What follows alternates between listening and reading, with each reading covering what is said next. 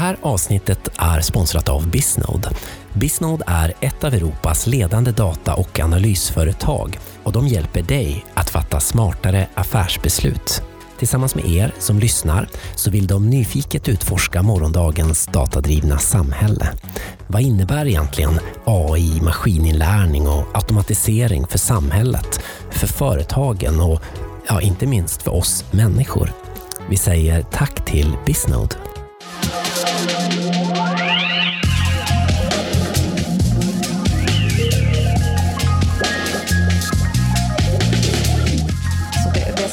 Spännande med den här tiden det är ju att vi står inför en möjlighet att kombinera vårt mänskliga lärande med maskininlärning. Och det innebär ju att vi står inför en, en läranderevolution.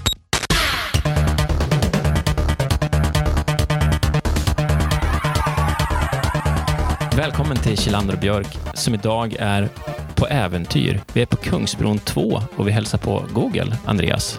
Mm.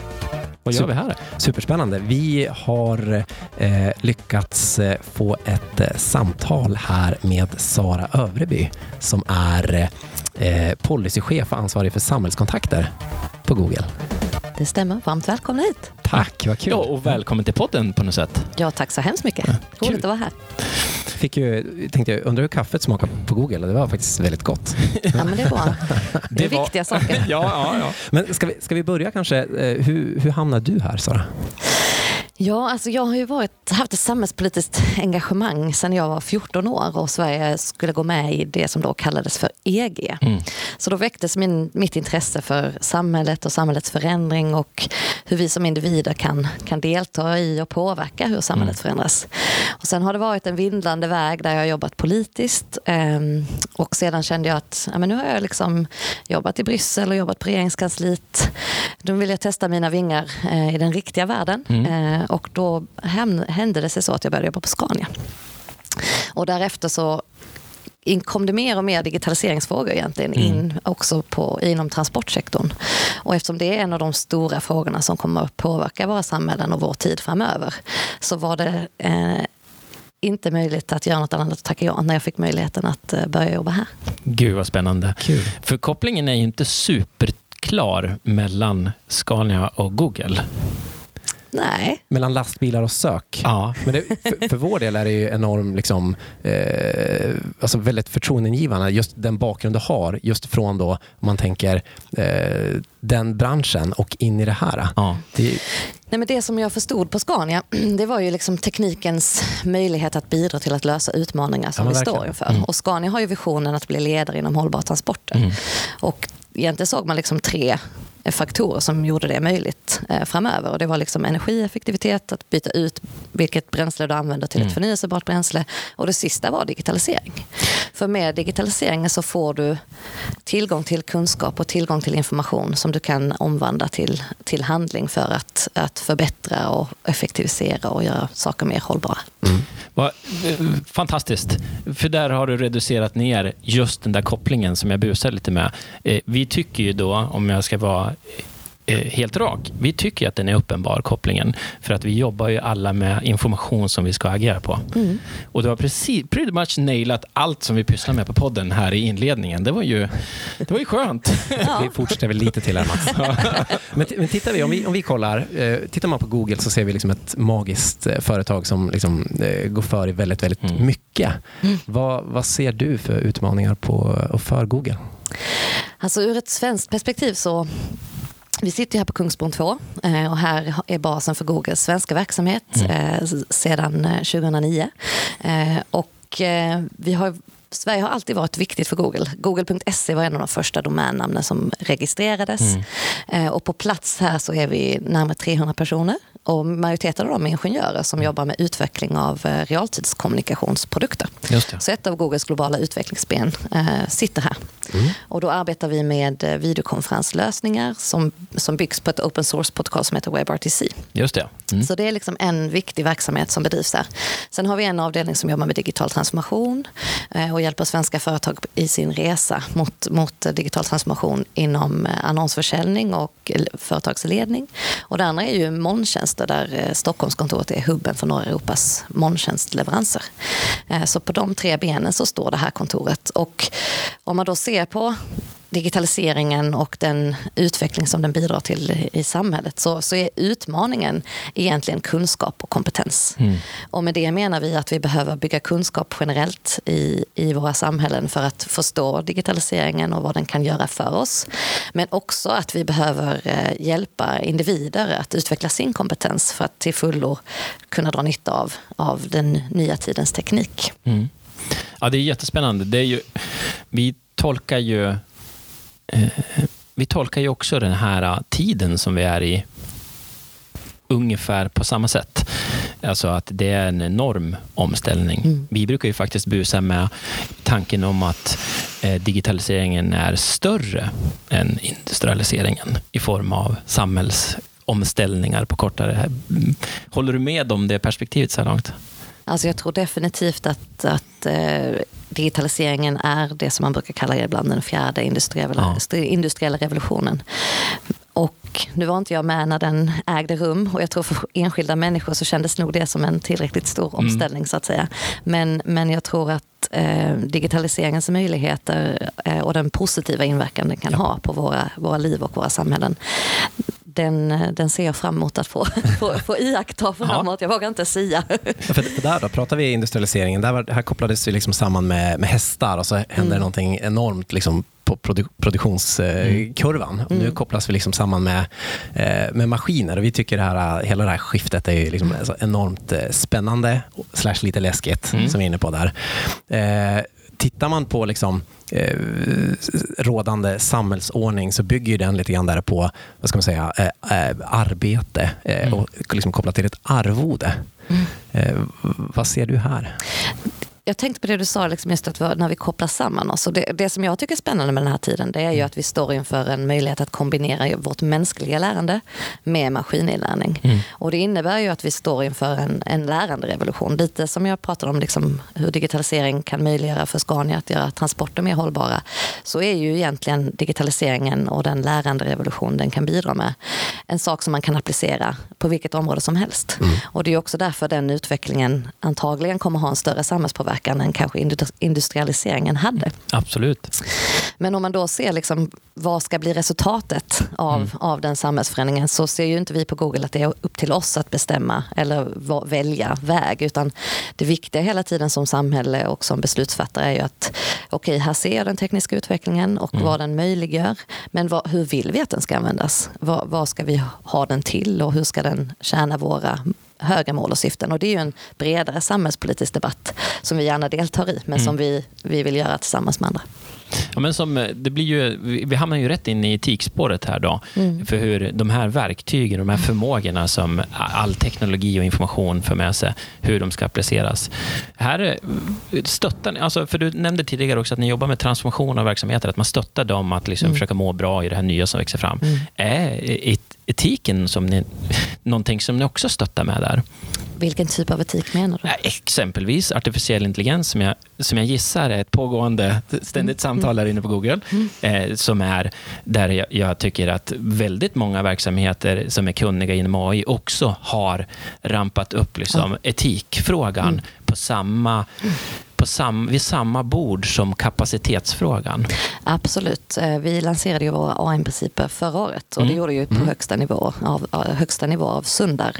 Och eh, efterföljande det arbetet med att definiera de här principerna kring, liksom, sju principer kring vad vi, vad vi vill att AI mm. ska användas till och tre som vi har sagt att vi absolut inte ska använda AI till, så har vi också lanserat guidelines till företag mm. eh, och användare av AI. För vi bidrar ju väldigt mycket till open source eh, mm.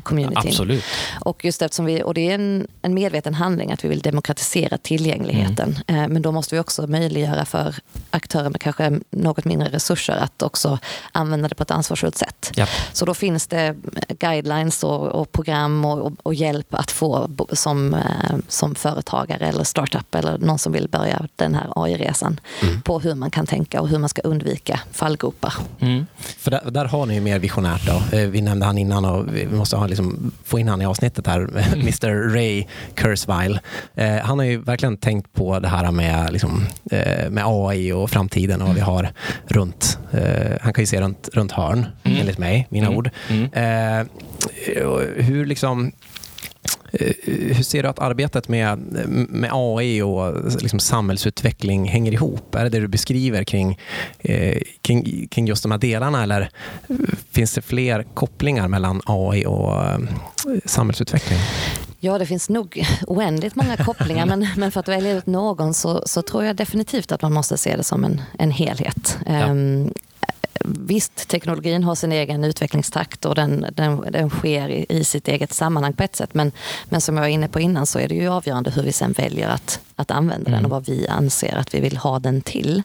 Eh, och ett arbete som vi arbetar väldigt aktivt och strategiskt kring är ju att att när vi, när vi ser, när vi ser liksom digitalisering och automatisering och det som också då kallas AI användas mer och mer så kommer vi få en väldigt förändrad arbetsmarknad till exempel. Mm. Du var inne på det mm, lite grann. Och bara för att liksom bli lite mer konkret så gjorde vi tillsammans med McKinsey en studie där vi kollade på, okay, men med dagens tillgängliga teknologi, hur mm. mycket skulle vi egentligen kunna automatisera av våra arbetsuppgifter? Ja. Och då såg man att i sektorer med låg eh, automatiseringsgrad eller möjlighet med dagens teknik ligger liksom utbildning, folk alltså sjukvård och hälsa. Mm. Men då kan ändå en tredjedel av arbetsuppgifterna automatiseras. I en sektor med hög automatiseringsgrad, transport, mm. så ser vi att 60 procent av arbetsuppgifterna kan komma att automatiseras. Och det är jätteviktigt att poängtera här att det innebär inte att vi ska automatisera bort alla våra jobb. Nej. Men våra arbeten har alltid förändrats och de kommer fortsätta förändras. Men jobben finns kvar. Men mm. kompositionen av arbetsuppgifter och vad vi gör på våra dagar kommer ju vara dramatiskt annorlunda. Mm. Ja, för det ska vi skilja på här, jobb och arbetsuppgifter. Mm. För det är mm. arbetsuppgifter du pratar om, Exakt. automatiserar. Mm. Ja. Och det är ju jätteviktigt att göra den distinktionen. Ja. Men men även om man då ser att, att vi har idag redan ett, en kompetensbrist i Sverige till mm. exempel, mm. så innebär ju det också att om det digitala kommer in så starkt i alla branscher. Så har vi förutom att vi har liksom ett kompetensgap på den befintliga arbetsmarknaden så kommer ju vi som individer också ha ett kompetensgap i relation till de nya arbetsuppgifterna Absolut. på våra jobb. Exakt. Som vi måste hantera på något sätt som, som individer, som företag och som samhälle. Och där har vi liksom konkret gjort något som vi kallar Digitalakademin för att börja agera. Jättespännande. Nu nu ska jag göra, nu ska jag göra en, en överflygning över en svår fråga. Det kanske inte ens blir en fråga, det blir något påstående som du får reagera på. Men du och jag, Andreas, vi, vi satt ju och tvingade poddlyssnarna genom tre timmar avsnitt om... Är det jobben du tänker på? Ja, ja, jobben är framtiden för att komma fram till någon form av slutsats. Eh, och Jag tänkte att vi levererar den till dig nu så får du reagera på den. Eh, och Den är lite spetsig. Mm. Eh, I de tidigare skiftena, 100 procent eh, köper åtminstone jag in på ditt resonemang eh, om att vi kommer ha jobben kvar. Men vi Eh, hade en liten utmaning där själva och det är att vi tror att omställningshastigheten kan utmana skapandet av nya mm. jobb. Hur, hur tänker du där? Det vi tänker kring det är att vi måste börja agera nu. Vi ja. har liksom inte tid att eh, fundera för mycket på exakt eh, vad är slutdestinationen och, och, eh, hur hittar vi den perfekta lösningen för att komma dit. Eh, jag lyssnade på en EU-kommissionär som sa, okej, okay, men i tid av osäkerhet, vad är det bästa man kan göra? Det är ju att investera i människor. Mm. Mm. Och genom att investera i människor så som individ, eller som enskilda individer så kan ju förändring vara väldigt läskigt. Mm. Och även om man liksom på strukturell nivå och i historiens backspegel ser men alla de här strukturomvandlingarna var ju, ledde ju till fantastisk utveckling för mänskligheten. Mm. Så det här kommer ju också bli bra. Men hur, hur gör vi det möjligt för enskilda individer att känna att resan är mödan värd? Yep. Hur gör vi det möjligt för individer att känna att ja, men jag har en plats i det här samhället mm. framöver och jag är viktig eh, och jag har en roll att spela. Och det vi har då har försökt tratta ner det till och liksom att ja, men nu börjar vi agera idag. Eller vi mm. började mm. agera redan 2015. Det kanske också var för sent. Men i alla fall så började vi samarbeta med Almi mm. och försökte boosta eh, digitala marknadsföringskunskaper hos små och medelstora företag för att just växa deras möjligheter eh, att finnas liksom, utanför om du är en frisörsalong eller liksom en mm. trävarulager. Mm. Hur kan du växa utanför din, din, din fysiska plats så att säga. Eh, och sen började vi jobba med Arbetsförmedlingen och då handlar det mer om digital inkludering. Alltså hur mm. använder jag Swish? Vad är ett bank-id? Hur ser jag till att jag kan vara en engagerad och aktiv medborgare i en digital mm. tid? Att jag har de kompetenser och färdigheter som krävs. Så de två benen är idag det som kallas Digitalakademin. Och sen har vi då kört en pop-up i Stockholm där vi liksom erbjuder en fysisk mötesplats och mm. också la på förändringsledning och kodning och liksom hur, hur ska du pitcha dina företagsidéer. Mm. Alla de här färdigheterna som vi ser att om man tar bort de här som McKinsey har analyserat fram, att vi kan ta bort ungefär hälften av arbetsuppgifterna. Vad gör vi istället? Jo, men då ägnar vi oss åt mänskliga, unika färdigheter som mm. problemlösning, kreativitet, eh, relationer. Och eh, vi har också varit på turné runt om i Sverige, besökt nio olika orter just för att någonstans sprida den här kunskapen, mm. öka insikten om förändringen vi står inför, men då också erbjuda liksom en praktisk handling som ja. gör att ja, men det, här, det här kan vara något för mig. Jag, jag förstår vad det här handlar om. ja, jag gillar verkligen, eh, du svarar utmärkt på, på, på min överflygningsfråga där. Eh, vi har väl liknande, inte så där vältaligt, eh, kommit fram till samma slutsatser, att det reduceras ner till förmågor. Mm. Och en förmåga som vi pratar skitmycket om faktiskt med våra gäster och du och jag tillsammans, det är ju nyfikenhet. Mm. Som mm. som egenskap, som mm. mänsklig egenskap. Mm. Att den kan vara att den är väldigt viktig i tider av förändring. Mm. Så länge du kan hålla det på nyfikenhetsdelen, för nyfikenhet när den pendlar åt andra hållet blir rädsla, ja, tycker vi. då. Mm. Eh, så är det nyfikenhets kampanjande som ni håller på med det på något sätt? Ja, det kan man väl säga. Alltså mm. att, en, en, eh, att tillgängliggöra utbildningar inom digitala färdigheter gratis för alla, öppet mm. för alla, um, är ju ett sätt att försöka stimulera folks nyfikenhet. Yes. Att få dem att känna att uh, jag kan lära mig någonting nytt och det finns tillgängligt för mig. Mm. Um, vi har också tillsammans med Arbetsförmedlingen liksom tittat lite mer på de som är som jag, mitt i livet, med, ja. med, med, lite tid. Hur kan man stimulera sitt vardagslärande? Hur får vi till stånd ett livslångt lärande ja. på riktigt i Sverige? Vi har pratat om det mm i 100 år, mm. men Länge. 30 år i alla fall, mm. 40. Eh, så hur får vi till stånd det på riktigt? Och då publicerade vi en liten guide. Liksom. Hur, hur kan du liksom varje dag klämma in lite eh, lärande? Och, och en av startpunkterna är just vad, men vad, vad, vad är jag passionerad kring? Vad är jag mm. nyfiken på? Och så kan man börja stimulera sin, sin aktivitet utifrån det. Men jag tror också att samhället behöver hjälpa till lite. Mm. Eh, att skapa möjlighet, alltså tiden eller eh, den ekonomiska möjligheten om man inte då har tur att jobba hos en arbetsgivare som kanske antingen inte har tur ha ett jobb eller inte jobbar hos en arbetsgivare som ger en den tiden mm. eller den eh, fortbildningen så att säga. Så att vi hade ju hem-PC-reformen på 90-talet ja, som vi säger. Precis. Men den var ju väldigt bra för svenska tech-undret. Mm. Så man kanske skulle kunna ha en uh, tids eller pengacheck för varje medborgare i Sverige att ta till sig någon digital färdighet. Ja, men exakt. För just incitament är väldigt intressant. För Jag tänker mm. också att uh, vi pratar om Eh, självklart inte upp till eh, enbart Google i den här liksom, förändringen. Det är samhället. Mm. Jag tänker också, jag säger det också med respekt för att vi arbetar liksom, i olika branscher och påverkas olika av, mm. av digitaliseringen och, och liksom, automatiseringen. Eh, att vi inte heller på något vis blir liksom, serverad en framtid. Nyfikenheten är en viktig del, mm. men jag tänker också man kommer lite mer på individnivå, vad man kan göra som individ. Mm. Eh, vad, vad, tänker du där? Är det att, att gå på det här, att, att, att ta tag i det. Eh, vad kan man göra? Nej, men vi, vi ger faktiskt tips i den här guiden med Arbetsförmedlingen. Att, att ja, men om du är lärare och ja. då ska få in, och då vi tänker att en tredjedel av dina arbetsuppgifter kan automatiseras. Mm. Vad, vad kan du då göra istället? Eller vad, vad ska du använda din tid till? Eller vad, vad kan vara viktigt att lära sig? Och där tittar man ju på liksom att då kanske du kan lära dig mer kring lärandets eh, psykologi, höll jag på att säga, men det mm. kanske inte heter det. Men hur, hur, hur, hur, funkar våra hjärnor? Hur tar vi till oss kunskap? Kan vi utveckla ett mer individbaserat lärande med teknikens hjälp? Mm. Att, du, att du inom oavsett bransch eller ja, sektor kan då hitta spår som kan ha relevans för, för, din, eh, för din bransch. Att ett, förstå de digitala verktygen och den digitala utvecklingen.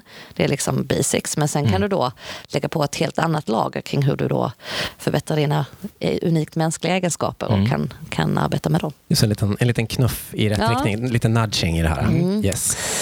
Jag tänker ju Almedalen här, eh, ja. coming up. Mm. Eh, vi ska alla dit, kunde vi konstatera. Yes. Jättekul, med många andra. eh, ni har ju någonting där som heter eh, Google Sessions. Ja. Eh, en, jag kollade lite grann vilka punkter ni har. Eh, där En som jag tyckte var intressant var den som ni har kring medborgardriven innovation. Mm. Apropå det man pratar om, och det pratar om att liksom, eh, kreativiteten eh, demokratiseras. Mm. Eh, hur, vi ser också att det är någonting som har pågått ett tag. Mm. Eh, hur, hur, hur, växlar vi upp det här arbetet? Vad kan vi göra bättre? Jag tror att, att um det finns ju också en diskussion kring data som strategisk resurs i samhället. Mm. Jag tror att Digitaliseringsrådet eh, arbetar med det till mm. exempel. Och eh, när vi har tittat på det så, så, så är det ju lite känslan av att det är svårt att komma till handling. Eh, att vi pratar och förstår men att vi, vi inte agerar. Man pratar ibland om att, att Sverige liksom är ett land i lagging ahead. Mm. Att vi, vi har en bra bas att stå på men, men att andra börjat springa snabbare. Ja. Så det betyder inte att någonting är dåligt i Sverige utan mer att fler länder kommer ikapp vilket i grunden är en väldigt positiv sak. Mm. Men, men hur skulle vi kunna komma vidare? Och jag tänker egentligen att man kan angripa det på ett par olika sätt. Ett är ju att, att tydligt liksom gentemot alla myndigheter och det offentliga Sverige, i, den offentliga delen av ekonomin i Sverige är väldigt stor över 50 procent. Mm.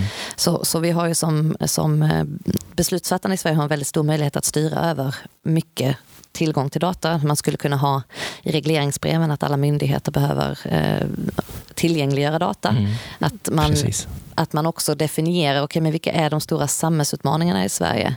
Vad har vi för data som kan analysera dem? Mm. Eh, och vilken data saknar vi för att sen då kunna jobba med att hitta, hitta lösningarna. Så då kan man titta på samhällsutmaningar. Men sen kan man ju också titta liksom, ja, men, var, är, var lägger vi mest pengar? Eh, vilket kanske också i en kan vara kopplat men inte mm. nödvändigtvis. Så det finns ju, man kan skära den på olika sätt men jag tror att, att tillgängliggöra data och att uppmuntra till att, eh, att fler kan bidra med lösningar är, ja. ju, är ju spännande. Jag tror att ibland brukar jag ta det som exempel mot min, mot min gamla bransch. Mm. Men, men att eh, Vinnova har ett program som heter Fordonsforskning och innovation. Ja. ja.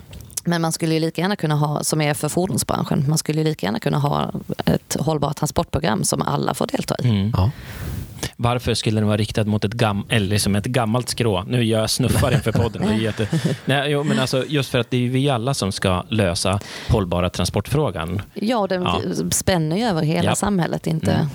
över... Det är jättespännande. Vi, vi, vi hejar ivrigt på öppna data-rörelsen här på, på podden och mm. har varit engagerade i den som yrkespersoner under flera år. Eh, vi uppfattar däremot att det är väldigt svårt och komplext att ha samtal om vad man vi menar med demokratiserad teknologi eller tillgängliggjord mm. teknologi och information. Mm. Hur, hur går det för dig i ditt jobb? Har du något tips hur vi ska göra det bättre? Diskussionen kring data har ju också flera dimensioner som alla de här frågorna som mm. vi har pratat om hittills. Så jag tror att att om man pratar om data och integritet mm. eh, och vikten av, av att, vi, att vi känner tillit och trygghet när vi använder produkter eller när, när, när staten samlar in data mm. om oss. Där har vi ju där har ju Google som företag gjort väldigt mycket kring att, att uh, få användaren att, att uh, ta kontroll över sin data. Yep. Så att säga att om du använder någon av Googles produkter eller om du söker på Google Sök så, så genererar du eh, viss data. Mm. Eh, men den datan har du också full kontroll över via då ett, något som kallas Google account mm. där du kan bestämma okay, vilken data får samlas in? Hur länge får den sparas? Vad får den användas till? Har du lust att göra en full exit kan du göra mm, det. Just det. Um, men utifrån det perspektivet och hur man ska använda så upplever jag ändå att trots att den möjligheten finns och har funnits länge och vi mm. hela tiden liksom förbättrar och förenklar möjligheten till att göra det och GDPR var ju en jättepush mm. mot det så, så är ju vi som individer nya på det här området och vi, vi har kanske inte den insikten eller den tiden eller den möjligheten att så strategiskt bestämma hur vår data ska Nej. användas. Så en idé där är ju att nästan också lite mer kopplat kanske till den tidigare frågan. Att mm. Skulle vi inte ha alltså, vi har ett skattekonto varje individ liksom, efter vi skulle vi ha ett eget personligt datakonto. ja. mm. Superspännande. Eh, där du data om dig i en i ett samhällskontext samlas mm. in och sen kan du då välja hur du delar med dig och till vem och på vilket sätt. Men jag tror liksom att vi behöver bygga kunskapen eh, jag satt och tänkte, jag funderar ja. hur det där med kvarskatt och sånt ska fungera i det här. Ja, du får en sån blankett, du är skyldig mm. data. Ah, nej, men- det, det, Just, det den där, just den där tanken är, eh, den är formulerad i en, en serie med olika koncept som, som jag eh, känner till. Eh, ett är MyData, som är ett sånt initiativ, motsvarigheten. Eh, ungefär, roughly det som du säger. Eh, den har ju stort following hos de som är öppen, eh, öppen kunskapsentusiaster, som, som jag tror att vi tre här som sitter och pratar är. Eh, men den är ju enormt komplex att förklara. Eh, principerna för Google Account då, som, som bygger för principerna för hur identiteter fungerar, inte bara för Google, utan för massor med digitala verksamheter, är också väl definierad standard. Sjukt svårt att prata med min mamma om.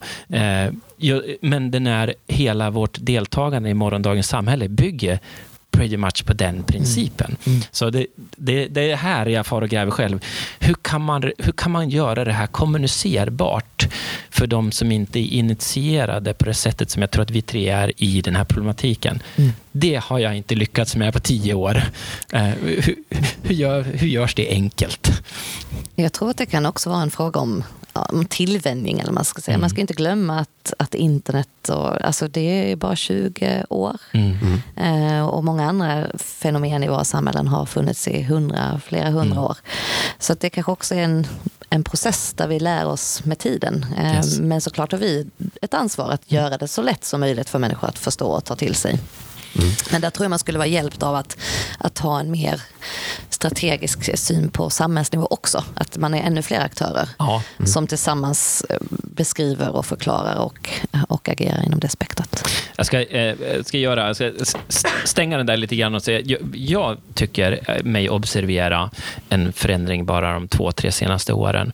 Vi tar eh, liksom eh, Hack for Sweden-initiativet, det är Vinnova pushar öppna data, öppen kunskap, öppen source. Så- Så jag menar, det kommer, det kommer på flera fronter från flera aktörer nu, eh, som då, där ni är en av de aktörerna. Så jag ska, inte, jag ska inte gnälla för mycket, men den är svår att prata om. ja, men det är det ju. Ehm, sen skulle jag vilja, jag vill, backa tillbaks. Kopplat tillbaks till, till lärandet. Eh, enkelt avrundat så är ju lärandet någonting som bygger på kunskap, som bygger på information, som bygger på data. Så ni, ni är ju rätt bra på det på Google. Eh, kan, kan de som var bra på kunskap igår, eh, ska de göra någonting nytt imorgon då? Eh, vi, jag pratar om distributionen som kan ske kopplat till att kunskap kan distribueras annorlunda medelst internet. Mm. Eh, akademin var väldigt, har varit väldigt bra på det, ungefär 800 år. Ska de söka efter nya roller nu? Eh, tar internet över akademins plats med er hjälp? Det finns säkert många olika svar på den frågan, men jag tror att vi alla... Alltså att, att världens kunskap finns tillgänglig Mm. är ju en fantastisk möjlighet Yes. för, för just om man lyckas stimulera nyfikenheten och eh, få igång ett livslångt lärande Mm. hos, eh, hos människor. Jag tror att, att våra anrika institutioner absolut har en roll att spela men man kanske får spela den på ett annat sätt. Mm. Eller, och det gäller ju oss alla någonstans. att Via Digitalakademin så ger vi en utbildning och kan certifiera någon Mm. eh, i Googles analysverktyg som kan vara en värdefull certifiering eh, på arbetsmarknaden. Mm. Och jag tror att när vi tittar just på behovet av att eh, utbilda i digitala färdigheter, då ser man ju ja, men vad är det för problem vi måste lösa när vi ska göra det. Det är ju ett, liksom, någon slags skalbarhet. Mm. Om 500 000 svenskar per år, det kommer också från en analys från McKinsey, Mm. behöver fortbilda sig eller eh, för, liksom, ja, fortbilda sig på något sätt. Då måste vi göra det praktiskt möjligt. Ja. Så det finns ju hur mycket utrymme som helst för hur många utbildningsaktörer som helst egentligen. Den andra frågan man måste lösa är ju certifiering och validering. Vem ska hjälpa till att certifiera all, all kunskap som finns på internet? Mm. Eh, Eller den kunskap som har kommit hit från andra länder. Eh, Det andra är ju hur motiverar du människor? Rent praktiskt eller finansiellt. Mm. Eh, Så där har vi ju ett antal frågeställningar som, som alla kan ställa sig och fundera kring hur man bäst eh, kan vara, ha en roll i, eh, i, det här arbetet. Och jag tror att just det att skapa sammanhang och just stå för den här certifieringen och alltså auktoriteten kring Mm. värdet av en kunskap. Den kommer ju vara viktig även framöver. Det tänker jag också är hur, hur, hur, bra man är på att möta människors behov utifrån ja. hur vi är organiserade idag, hur vår arbetsvardag liksom, ser mm. ut för att det ska liksom, passa in i det här. Det är ju någonstans den grejen som jag fiskar efter och frågan är egentligen bättre anpassad att lämpa liksom till de som då potentiellt kan känna av en kunskapsdisruption. Eh, jag hittar på ett eget ord där. Eh, just krasst sett så ser jag det som att vi har internet som ett jättelämpligt distributionsverktyg för kunskap. Mm. Eh, och det är ju någonstans det som ni pysslar med på Google. hur ska de andra som är anrika aktörer kunna ett, följa med i den och två, liksom hitta en bra och nödvändig plats i det. Det är egentligen det tyckte jag du svarade bra på, när man säger att ja, men någon ska ju faktiskt validera kunskapen. Ja. Någon ska ju eh, hjälpa till att slussa in den. Så det finns ju massor med roller att spela där. Då. Ja, du kan inte leva universitetsliv på, på internet. Nej, nej, nej ingen, precis. Ingen har, kommit, ingen har kommit på det än i alla fall. Här. Då vart jag lite intresserad. Ja. Hur preppar du själv för att liksom navigera fram i de här föränderliga tiderna? Eh, nej, jag har förmånen ju att, att få träffa mycket människor. Mm. Eh, att få föra väldigt många intressanta samtal, både med kollegor internt och eh, med aktörer i samhället i stort. Mm. Så att jag är lite som ett lackmuspapper. Jag suger åt mig kunskap från alla jag möter och träffas. Och sen gillar jag att läsa och lyssna på bra podcasts ibland. Ah. Har du någon eh, favoritpodd? Jag är faktiskt ganska ny på att lyssna på podcast. Ja. Så jag kan inte säga att jag har en favoritpodd. Men jag eh, brukar lyssna på digitala samtal. Mm. Digitala samtal. Mm. Mm. Jättebra. Mm. Jag har lyssnat på fler, flera avsnitt ja, där. Vi mm. ger like. Like från oss. Like. Ja. Mm. Vi eh, har ju lyckats eh, boka in dig här, eh, men den tiden börjar ta slut. Så vi börjar eh, gå mot någon form av slutfråga. Vi har ju en fråga som vi alltid ställer, Andreas, till våra gäster. Sara, hur stor är digitaliseringen? Jag tänker att den är så stor som vi vill göra den. Mm. Eh, på ett sätt. Mm. Eh, kopplat tillbaka till det jag sagt tidigare, att vi måste ju välja vad vi använder tekniken till. Hur vill vi att den ska spela en roll i vårt samhälle? Och hur gör den nytta för oss som, som individer, företag och samhälle? Så på det sättet så är det ju vi som väljer hur, hur stor den är och hur stor den ska bli. Men också kopplat till det jag pratade om tidigare kring vad som är möjligt att automatisera med dagens tillgängliga teknik eh, så skulle jag också säga att den inte är tillräckligt stor än. Mm. Eh, för här har vi ju en enorm möjlighet att ehm, att frigöra tid från människors eh, repetitiva och administrativa mm.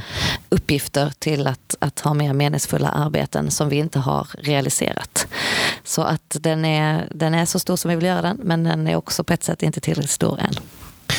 Snyggt svarat. Ja, jag gillar ju verkligen, bara en kommentar, eh, just det här att vi väljer hur stor den är. Mm. Det är liksom ingen digitaliseringen, då inte som en våg som sköljer över oss, mm. som får bli vad det blir, utan mm. det är upp till oss. En, eh, du får en, en specialavslutningsfråga. För vi, vi sitter ju här, innan vi slä, eh, sl, slog på rec här nu, så pratade vi lite grann om vad vi ska göra nästa vecka. Då är mm. Almedalen på gång hos er. Mm. Och vi nämnde det lite grann i början av avsnittet också. Men eh, för de som då inte är, är, är, vana att träffa Google, hur gör man Sara för att liksom delta i det ni pysslar med i Almedalen? Då kommer man till Hästgatan 1 mm. där vi har en, en lokal byggd på en parkering normalt sett som har, vi har gjort snygg för ändamålet. Mm. Mm. Eh, och där har vi då försökt bjuda in till samtal och diskussioner kring de teman som vi egentligen har pratat om idag. Mm. Så på måndagen kommer vi prata om var AI, AI-utvecklingen och var teknikfronten finns idag tillsammans med en av våra forskare. Vi mm. kommer också beröra temat kring hållbar och ansvarsfull utveckling av AI. Just det. Mm. På tisdag kommer vi prata mer om framtidens arbetsmarknad och hur teknikutvecklingen utvecklingen påverkar den och hur mm. vi kan få till stånd ett livslångt lärande. Och sen på onsdagen, det har vi inte varit så inne så mycket på nu, men pratar vi om digitalis- di- eh, demokrati i en digital tid. Mm. Um, och hur frågan eh, hur, hur den påverkas eh, av digitaliseringen. På torsdagen har vi bjudit in till ehm, eh, eh, bjudit in till eller Changers Hub har fått mm. möjligheten att bjuda in framtida förändringsledare och entreprenörer som arbetar med socialt entreprenörskap. Eh, att berätta mer om vad de gör och eh, sina, sina lösningar för samhället. Och fredagen ägnas då till Hack for Sweden. Så det är ett fullspäckat program ja. som jag hoppas att många tar del av. Eh, det finns mycket spännande att höra på. Kul med Ch- Changers Hub där också. Vi- Siduri har ju varit, Mm. eh, så det kan vi tipsa er som hörde det först nu att kolla upp Changers Hub. Ja, och hon svarade faktiskt lite grann på digitaliseringsfrågan som dig. Den är, den är liksom kvar hos oss, eh, det svaret, för att hon pratade om att den var stor som i godhetens tecken. Eh, och att vi väljer faktiskt vad vi ska göra med det. Så det like även där. Ja. Sara, stort tack. Lycka till i Almedalen och Tack. eh, fortsätta arbetet. Tack så mycket. Tack. Hej. Hej!